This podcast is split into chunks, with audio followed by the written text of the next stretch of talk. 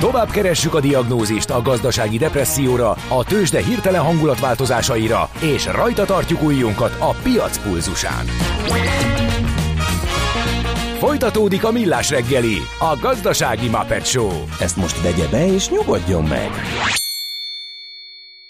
A Millás reggeli főtámogatója a BYD Schiller. A BYD Schiller a Schiller Autó család tagja. Autók szeretettel. A Millás reggeli főtámogatója az idén száz éves Magyar Nemzeti Bank. Szép jó reggelt mindenkinek, ez még mindig a Millás reggeli, a Rádió Café 98.0-án, február 28-a szerda reggel van, 9 óra 9 perc, és itt van Ács Gábor. És itt van továbbra is Gede Balázs. És az elérhetőségeink sem változtak, 0636 980 980 SMS, WhatsApp és Viber szám ez. Azt mondja, hogy uh, mi a helyzet, adókedvezmény vagy transferárazás, hát igen, ez még a, Ez még az az üzleti, igen. Hodler írta, hoppá, egy hosszú távú kriptó tulaj. Azt mondja, le a kalappal ma Ács kollega előtt, zseniális muzsikákat hozott ma, meg a fillér leső rimánkodását is megszépítik a rigmusokat. Írja Fuszek. Fillér leső rimánkodás. Na jó, ezt is akkor megtanuljuk. Jó? Meg. Na, hát akkor most a filléreknél kicsit nagyobb tételben gondolkodunk, mert az ingatlant, mint befektetési lehetőséget fogjuk vizsgálni. Bala Ákos lesz a segítségünkre, a Bala ingatlan tulajdonos ügyvezetője. Szia, jó reggelt! Építkezel? Lakást vennél? Eladnád? Bérelnéd? Vagy felújítanád? Vagy befektetési céllal nézed a piacot? Akkor neked való a négyzetméter. A Millás reggeli ingatlan piaci rovata. Most bezzeg megvan a Space gomb. Hát de komolyan mondom. De Most a helyén volt, kérlek szépen. akkor is itt van a telefonvonalunk túlsó végén Balla Ákos, a Balla ingatlan tulajdonos ügyvezetője. Szia, jó reggelt!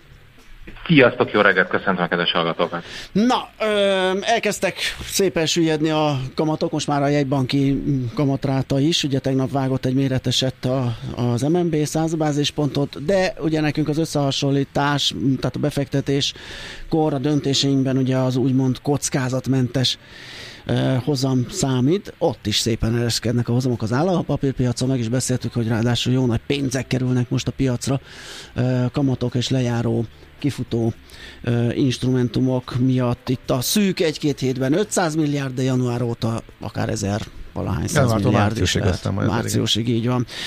Úgyhogy érdemes megnézni, hogy az ingatlan mint befektetés visszatérhet-e a körbe, a választékba, mert hogy ugye itt az elmúlt időben azért egy magas inflációs környezetben és magas állampapírhozamok mellett ez nem feltétlenül volt jó, egy jó gondolkodás. Hogy látjátok ti?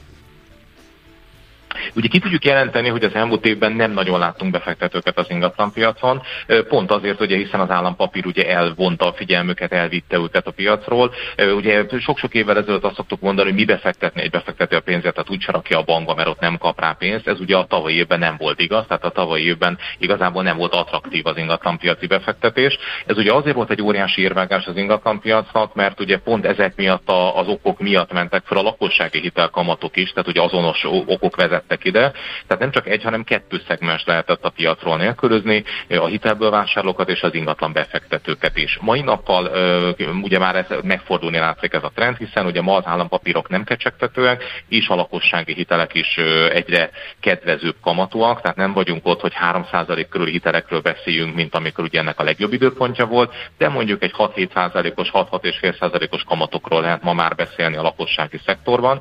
És ugye azért mondom ezt a két szektort így fej-fej mellett, mert ugye amikor befektetőkről beszélünk, akkor azért ö, azokról az átlagemberekről is beszélünk, akinek van valamennyi megtakarítása, lehet, hogy éppen most állampapírban vagy a bankszámláján, de azért ugye fölvesz mellé hitelt nagyon sok esetben, és így vásárol ingatlan, akár befektetési bérbeadási célból is. Tehát ezt a két szegmens együtt érdemes figyelni. A befektetők nem csak azok, akik 100% önerőből vagy, vagy teljesen érzelmektől mentesen vásárolnak ingatlanokat. Az ingatlanpiac, a lakóingatlanpiac pont az, ahol egyébként ugye a hitelfelvétel is működik, és egyébként a befektető is úgy vásárol, hogy olyan ingatlant vásárol sok esetben, amit csak magának is megvenne, vagy esetleg ugye jobban kötődik hozzá, jobban közelebbről figyeli magát az ingatlan, mint tárgyat, mint eszközt ebből a szempontból.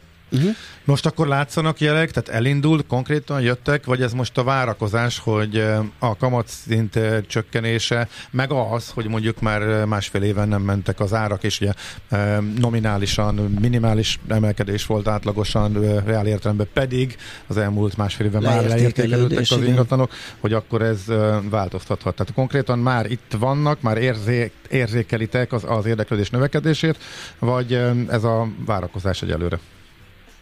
Az első lépés történt meg, tehát az érdeklődés, tehát a weboldal látogatószám, az ajánlatkérés, az érdeklődések, a telefonos kapcsolatfelvétel történtek meg. Ma még ugye arról nem nagyon lehet beszélni, hogy a tranzakció számban ezt ki lehetne mutatni, de ez azt gondolom, hogy így normális, hiszen ugye alapvetően az ingatlan tranzakciók nem egyik napról a másikra történnek, és ugye egy hosszabb kihagyás után jönnek vissza a befektetők a piacra. Tehát ilyenkor teljesen természetes az, hogy mérlegelnek, nézegetnek, ajánlatokat kérnek, összehasonlítanak, és ugye valószínűleg két-három hónap kell ahhoz, ameddig ezek tranzakciókba fordulnak. Tehát amennyiben például ugye hirdetési portálok, ingatlan portálok, ingatlan hirdetési portáloknak az elemzéseit olvassuk, akkor az mind arról szól, hogy itt vannak a vevők, vagy az érdeklődők, csak nem szabad ezt összekeverni, mert a mai nappal ők még érdeklődők, és vevők ki akkor válnak, amikor ez a tranzakció megvalósul. Egy picit zavarosabbá teszi ugye azt a képet, hogy ilyenkor minden esetben, amikor végre visszatérnek az érdeklődők a piacra, akkor az eladók is megpróbálnak erre reagálni, ugye mivel reagálnak, áremeléssel reagálnak, tehát ilyenkor ugye rögtön a befektető is visszalép két lépés, tehát megjelenik a befektető, emelkednek az árak, gondolkodásba esik mindenki, tehát most ugye ezeket a köröket futjuk. Uh-huh. Hol érdemes nézelődnie annak, ugye mondod, hogy már van uh, érdeklődés, tehát ez, ez hova, mire, milyen típusú ingatlanokra uh, vonatkozik, mit keresnek inkább azok, akik már így elkezdtek legalább az érdeklődés szintjén uh, ingatlan befektetéssel foglalkozni?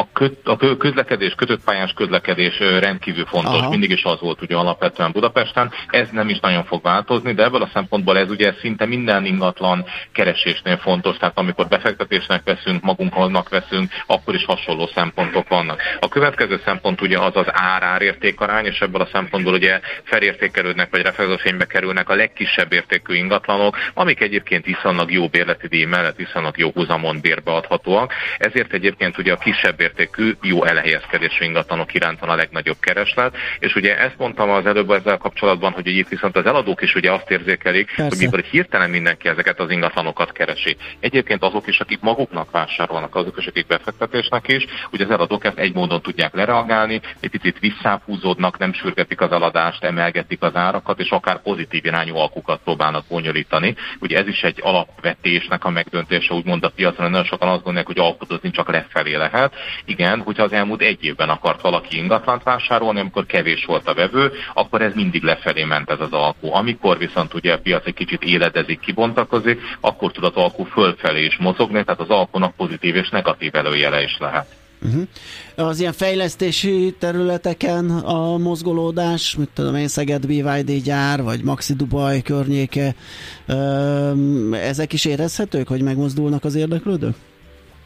Minél konkrétabb, minél egyértelműbb egy fejlesztésnek a megvalósulása, annál kevésbé van már arra lehetőség, hogy valaki az évüzletét megcsinálja itt. Tehát ugye mindig akkor jó vásárolni, amikor valamire csak ráérzünk, vagy az esetben vállaljuk azt a kockázatot, hogy ott az a fejlesztés megvalósul, vagy nem valósul meg. Amikor ez már publikálásra kerül, amikor már egyértelmű a, a piac széles köre számára, hogy az a fejlesztés megvalósul, akkor már valójában nagy üzleteket nem nagyon lehet csinálni, mert akkor már beárazza a piac ezeket a növekedéseket, ez igaz egyébként Debrecenre, Szegedre, talán én azt gondolom, hogy ez a Maxidóval néven futó fejlesztési lehetőség, ugye ez még azért kérdőjelekkel kicsit van tele, uh-huh. itt még azt gondol, ez még kicsit homályos, tehát itt még azt gondolom, hogy talán érdemes befektetni, de mondjuk a, ha valaki ma Budapestről vidékre akarna leszaladni, és egy vidéki gyár, megvalósuló gyár környéken szeretne vásárolni, akkor már nem fog olyan ingatlan találni, sőt sok esetben meg fog lepődni, mert már budapesti árakat fog találni. Tehát ezek a nagy fejlesztések egyébként felhúzzák a vidéki bérszín árszínvonalat, és ugyanúgy a lakásoknak az árszínvonalát és a budapesti színvonalra, hiszen mitől lenne kevesebb egy lakásnak a bérleti díja, vagy az, az, vagy az ára, hogyha ugye az adott térségben a bérek elérték a budapesti színvonalat. Tehát egy ennyire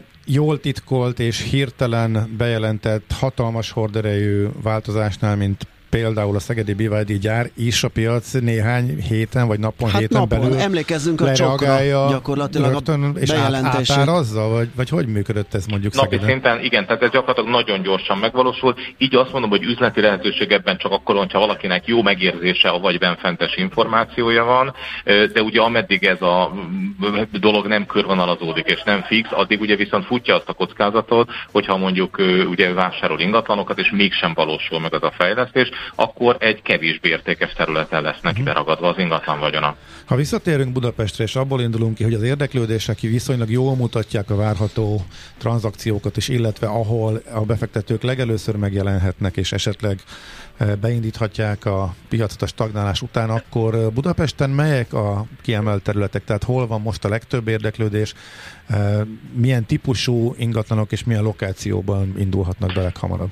Itt, itt itt ugye a lokáció, tehát nem, egyértelmű, nem lehet egyértelműen lokációt kijelent, kijelölni, és nem lehet azt mondani, hogy ebben a két-három kerületben mindenre van érdeklődés. Ugye a lokációban, amit az előbb említettem, a kötött pályás közlekedés, megfelelő megközlekedés, az már alapvetés, hiszen ugye ahol nincsen ez, nem áll ez a, a kritérium, akkor ott nincs egyáltalán kereskedés, vagy nincs olyan mértékű kereskedés az ingatlanoknak. Valójában ugye a legnagyobb keresletét ingatlan típusokra van, illetve árkategóriákra van. Tehát, hogyha azt kell, hogyha mégis meg kell nevezek konkrétumot, akkor azt kell, hogy mondjam, mondjam, hogy például a kisebb értékű panellakások, kisebb értékű társasházi lakások, és hogyha valakinek ennél egy 20-30%-kal több költhető pénze van, amiért egyébként hasonló arányban fog majd bérleti növekményt is kapni, akkor itt a 10-15 éves újszerű ingatlanokat is ekközött sorolnám, hiszen ezek is rendkívül népszerűek, ezek ugye tetszetősebbek, mint a régebbi ingatlanok, modernebbek, rezsihatékonyabbak, és könnyebben kiadhatók, hiszen trendibbek a piacon ezek az ingatlanok, de ezek nagyjából minden esetben a kisebb alapterület alapterületű ingatlanok, tehát a kisebb és nem túl drága ingatlanok, a nagyobb alapterületű ingatlanok iránt befektetői kereslet nincsen.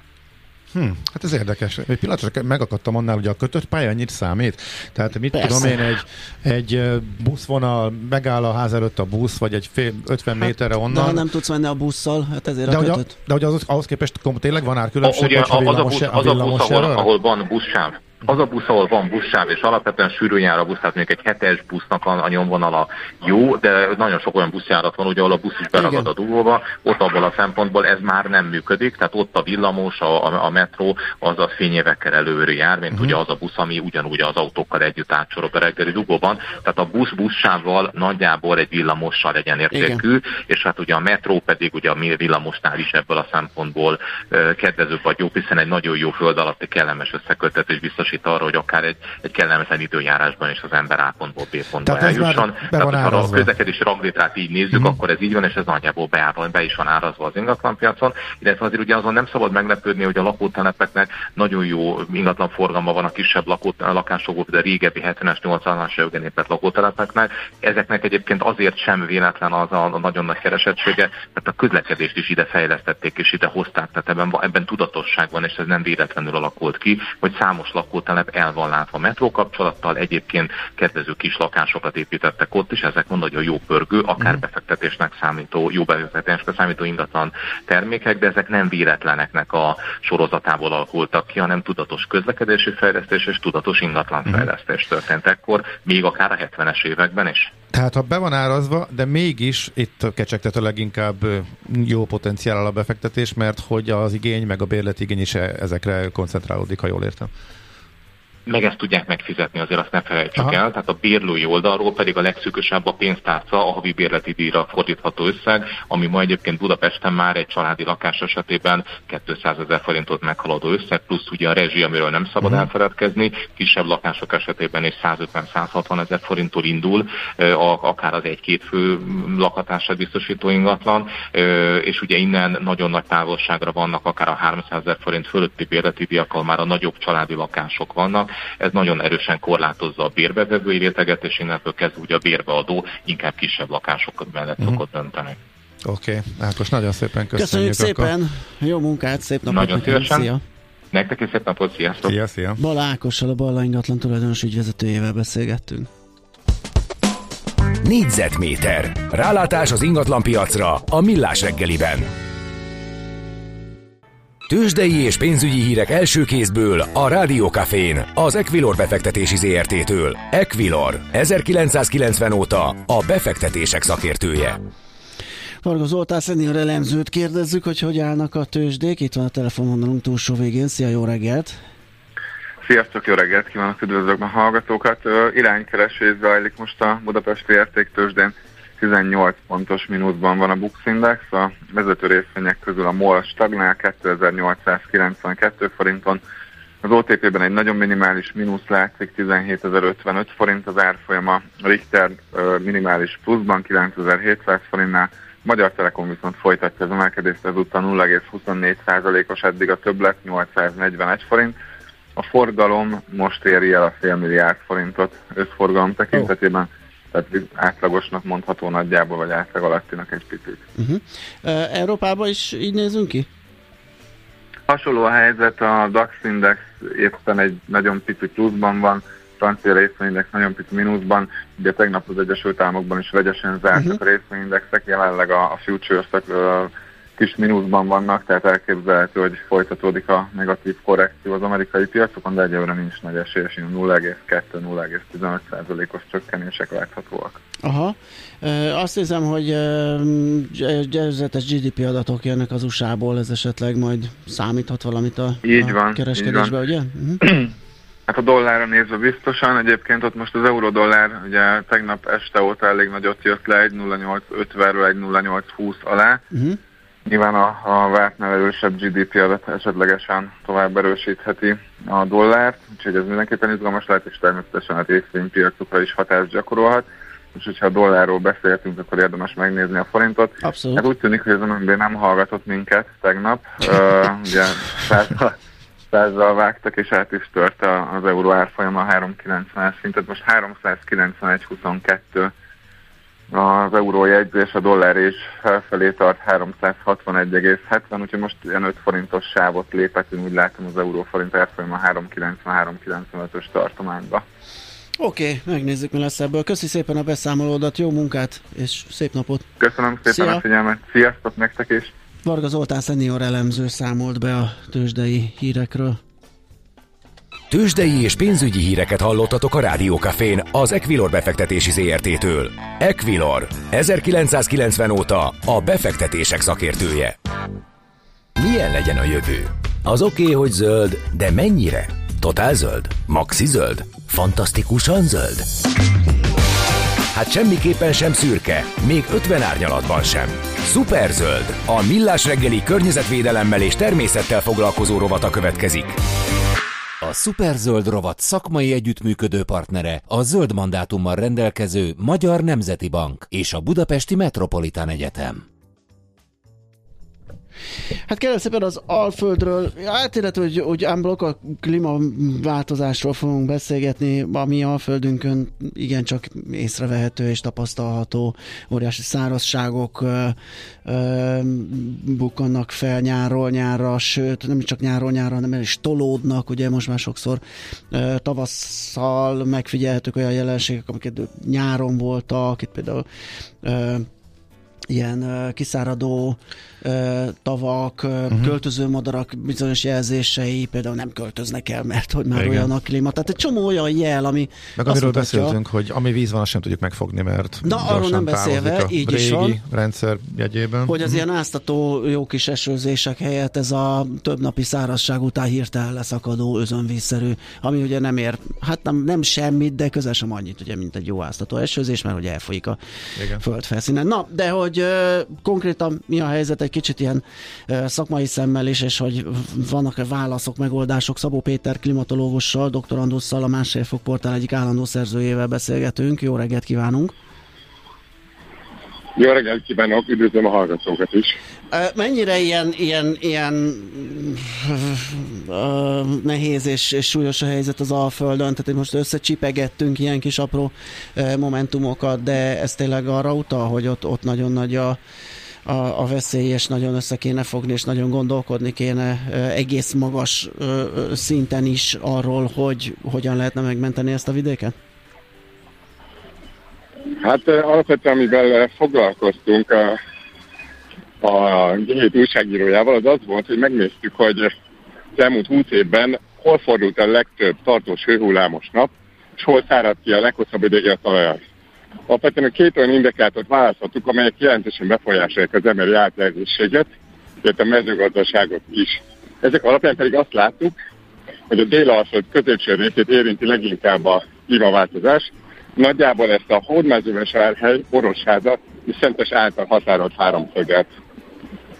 Uh-huh. Itt volt a legtöbb hőségnap, vagy itt volt a legtöbb eltérés a korábbi időszakok meteorológiai átlagától, vagy, vagy miben nyilvánul ez meg? Hát a módszert, módszert alapja az volt, hogy azokat az éveket tekintettük, amikor extrém száraz talaj legalább 10 napon keresztül előfordult ezen a területen, illetve amikor harmadfokú hőhullámos napból is legalább 7 nap volt egy adott évben. Extrém száraz talajnak azt neveztük, amikor kb. 150 mm vagy legalább 150 mm hiányzik a talajból, és harmadfokú hőhullámos napot pedig a Nemzeti Népegészségügyi Központ definíció szerint veszük, mi azt jelenti, hogy legalább három napon keresztül napi átlagkömérséklet 27 Celsius fok felett van. Tehát ez egy rendkívül magas érték, és hosszabb távon ezt nehéz elviselni, ezt nevezik hőhullámoknak gyakorlatilag. Uh-huh. Az mitől lehet, hogy az Alföld részei között is jó nagy különbség van a tekintetben, hogy mekkora az extrém hőségnapok száma? Hát alapvetően a hőség, illetve a hőmérséklet els, elsősorban azt határoznak, hogy milyen távol vagyunk az egyenlítőtől, és azt is, hogy a hegységektől milyen távol vagyunk, a tengerszint fenti magasság, ugye. Ezért a legmelegebb része az országnak az Alföld közepe, egyértelműen, illetve természetesen nagyvárosok. A meleget, a meleg pedig meghatározza elsősorban a párolgás. Itt mondja, minél melegebb van, annál több víz tud párologni a, a talajból és a csaparokat pedig azt határozzanak, hogy mennyire távol vagyunk elsősorban az Adriai tengertől, tehát éppen ezért északkeleten, északon és délnyugaton több csapadék esik az Alföldön, mint a középső délkeleti részén. Uh-huh. Akkor ez mindig így volt, ha jól értem, csak most még extrémebb módon nyilvánul ez meg. Hát ö, tehát ez az adottság megvolt, mert ezek földrajzi adottságok, uh-huh. csak most itt a klímaváltozás és a nagyobb átlaghőmérséklet nyilván borította ezt a, ezeket a folyamatokat. E, így van, így van. Tehát, hogy e, azért van a éghajlat egyfajta belső változatossága is, de a 70-80-as években tartós hullámos napból alig fordult elő az országban, így most már gyakorlatilag évente van, van már jó pár. Nem minden időben természetes, hiszen ez természetes része, része de azt mondják az elemzésénk, hogy továbbra is a délalföldös sújtják majd legjobban a tartós hullámok sajnos. Itt várható, hogy gyakorlatilag tízszer több uh, ilyen nap, majd a következő évtizedekben sajnos. Hogyan változik meg ettől a környezet, a talaj, a növényzet, a fedettség, tehát mik a legfontosabb változások, amelyek így ezek szerint az Alföldön lesznek a leglátványosabbak a klímaváltozás következtében? Hát a nagy meleg, ugye nagy párolgása is jár sajnos, még hogyha a klímamodellek, amikkel foglalkozunk, azt is jelzik, hogy a nyári csapadék nem nagyon fog változni, vagy jelentős változással nem bír. Ettől sajnos még azt mondhatjuk, hogy a szárazság akkor is növekedni fog, hiszen ugye a párolgással több, több is távozik a talajból. És ehhez hasonló elemzéseket egyébként a másfél fokpontú oldalon tudják a hallgatók tovább olvasgatni részletesebben. Uh-huh. Korábban ugye túl sok vízzel volt probléma, és érintettük mi is itt a műsorban, hogy a korábbi sok-sok évtizeddel ezelőtt kialakított vízelvezető rendszer most már nem, hogy nem tölti be a hivatását, hanem inkább káros, mert hogy ritkábban egyenlőtlenebb területi eloszlásban viszont extrémebb mennyiségben érkezik a csapadék, amit ez a vízelvezető rendszer elvezet, ahelyett, hogy meg tudnánk tartani és föl tudnánk használni. Ez így egyetért, hogy ez most komoly probléma, illetve hogy ez mennyire látszik pont ezeken a legsúlyosabban érintett területeken az Alföldön? Hát mondanék egy érdekes uh, elemtőlet, tehát hogy attól függ, ezt hogyan értelmezik. Míg a 70-es, 80-as években uh, az elmúlt 20 évhez viszonyítva a tavaszi nyári uh, uh, nem csökkent, hanem egyébként most több is esik tavasszal és nyáron, mint egyébként 70-80-as években. Ugyanakkor a száraz napok száma nőtt, ahogy ön is jól mondta, tehát hogy a csapadékeloszlás kevésbé egyenletes, illetve a talaj szárazságát okozó párolgás is sajnos jóval nagyobb mostanában. Uh, viszont azt megjegyezem, hogy az Alföld szint egészen egyébként uh, mindig is negatív deficites volt a vízzel kapcsolatban, az azt jelenti, hogy a párolgás mindig nagyobb volt, mint a levolt csapadék összeg. Kivéve például egyébként az Exxon 2010-es évet, amire talán mindenki emlékszik, akkor tényleg csapadékban bővelkedtük, és akkor a párolgás az, az a mennyiség alatt volt. És akkor ezzel ellen lehet, lehet most tenni valamit? Igen, tehát hogy, kéne, hogy lehetne felfogni ezeket a vizeket? Nyilván lehetne valami olyan vízgazdálkodást folytatni, ami a lehulló csapadékot felfogja, a párogást valahogy akadályozza. Tehát vannak erre technológiák, módszerek? Hát úgy gondolom, hogy mindenképpen számszerű eredményekre kell támaszkodni az alkalmazkodás során. Tehát uh, valóban uh, először meg kell mérni, hogy hogy uh, hogyan is lehetne a vizet megtartani, de ezzel egyetértek, a Belencei tavat egyébként pont vizsgáltuk is, ami hazánk másik legnagyobb szikes tava egyébként, uh-huh. uh, és ott alapvetően van a felszín alul egy ilyen felszíni beszivárgás, a modellezés szerint, viszont sajnos ez sem tudja azt pótolni, amikor extrém magas a párolgás, mint a 2022-ben, és a csapadék hiány is jelentős a, az előtt álló időszakban. Tehát egyértelműen tározók kellene ide a száraz évekhez, ezt viszont e, ezzel foglalkozni kell sajnos, és szakembereket kell ehhez hívni. Uh-huh. Ekkor ez Alföldre is igaz, hogy akkor tározókat lenne jó építeni? E, igen, egyetértek ezzel. Ugye ezzel én nem foglalkoztam konkrétan, uh-huh. de, de egyetértek ezzel, ezzel foglalkozó kutatások, hogy igenis igen. Tehát az idő, tárolni kell a, a vizet. Aha, tehát az időjárási modellek, előrejelzések, a klímával kapcsolatos várakozások, azok is ezt indokolnak ezek szerint. Uh, igen, igen, tehát ezt, ezt indokolják, hogy, hogy sajnos az Alfred egyre ki fog szállni, hogyha nem foglalkozunk ezzel is. Uh-huh. Szomorú, de reméljük, hogy jön majd valami megoldás vagy intézkedés. Nagyon köszönjük, hogy beszélgettünk erről a problémáról. Szép napot kívánunk! Köszönöm szépen, önöknek is a Szabó Péter, klimatológus, doktorandusszal, a Másfél Fok portál egyik állandó szerzőjével beszélgettünk az Alföldről. A Millás reggeli környezetvédelemmel és természettel foglalkozó rovata hangzott el. Superzöld! Hogy a jövő ne szürke, hanem zöld legyen. Oké? Okay? A Superzöld rovat szakmai együttműködő partnere a zöld mandátummal rendelkező Magyar Nemzeti Bank és a Budapesti Metropolitán Egyetem.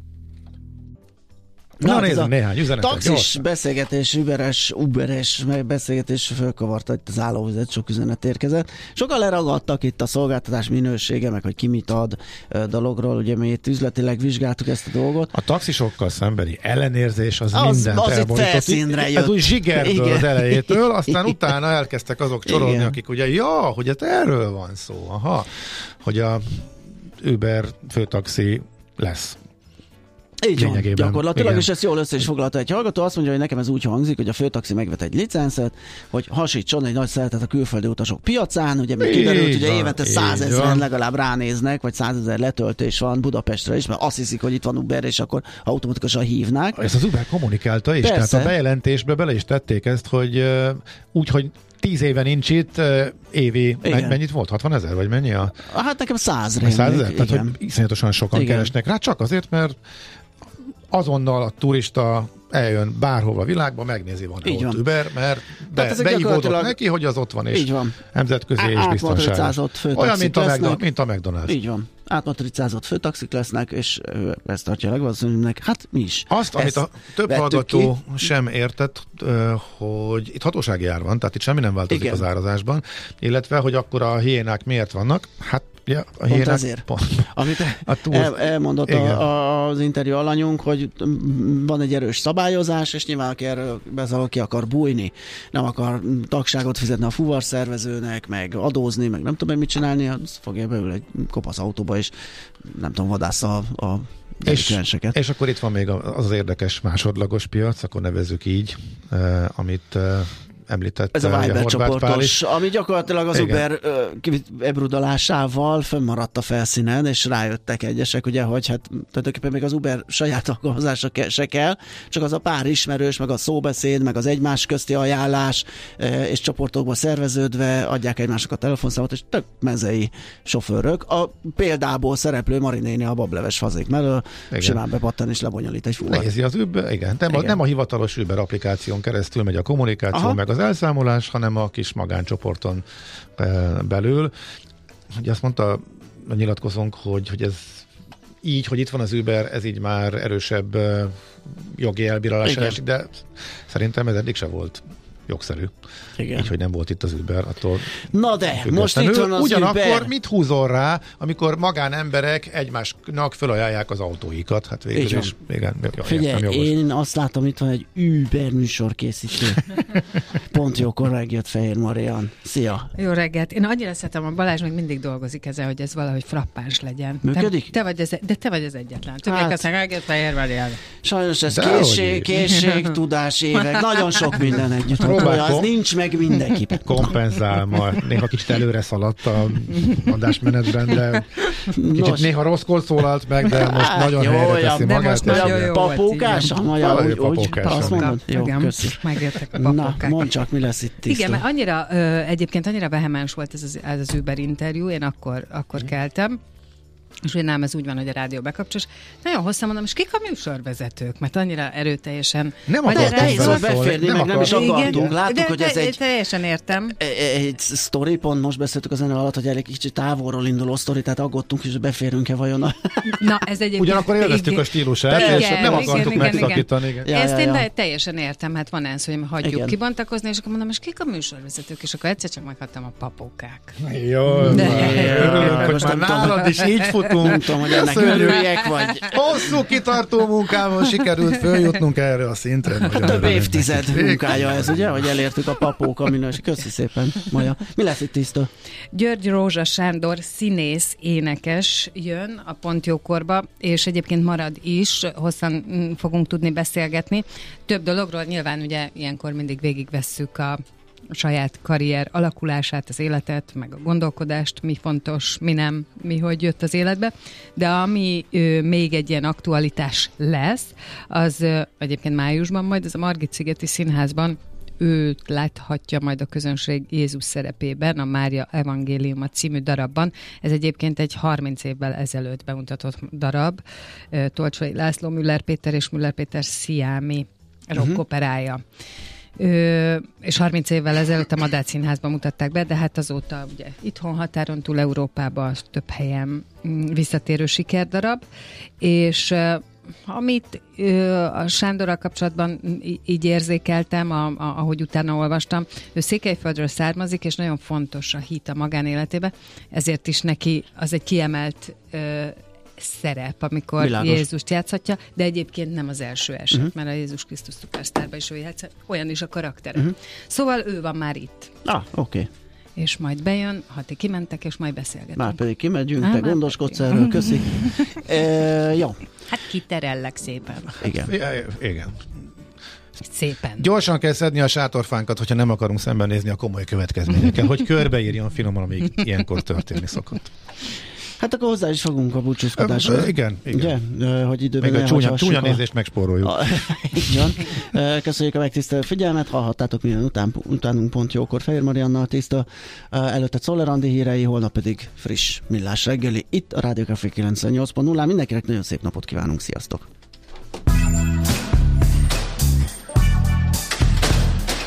Már a véget ért ugyan a műszak, az ügyelet azonban mindig tart. A sürgősségi és félig zárt osztályon holnap reggel újra megtöltjük a kávésbögréket, és felvesszük a piaci stetoszkópot. Addig is keressetek minket közösségi rendelőnkben a Facebookon, a mai adás podcastjét pedig a rádiókafé 98hu és millásreggeli.hu oldalakon, a Spotify-on és a Google Podcast-en. Millás reggeli. A Rádiókafé gazdasági Muppet Show-ja. Két dologban bízhatsz. Az egyik mi vagyunk. A Millás reggeli főtámogatója a BYD Schiller. A BYD Schiller a Schiller Autó család tagja. Autók szeretettel. A Millás reggeli főtámogatója az idén száz éves Magyar Nemzeti Bank.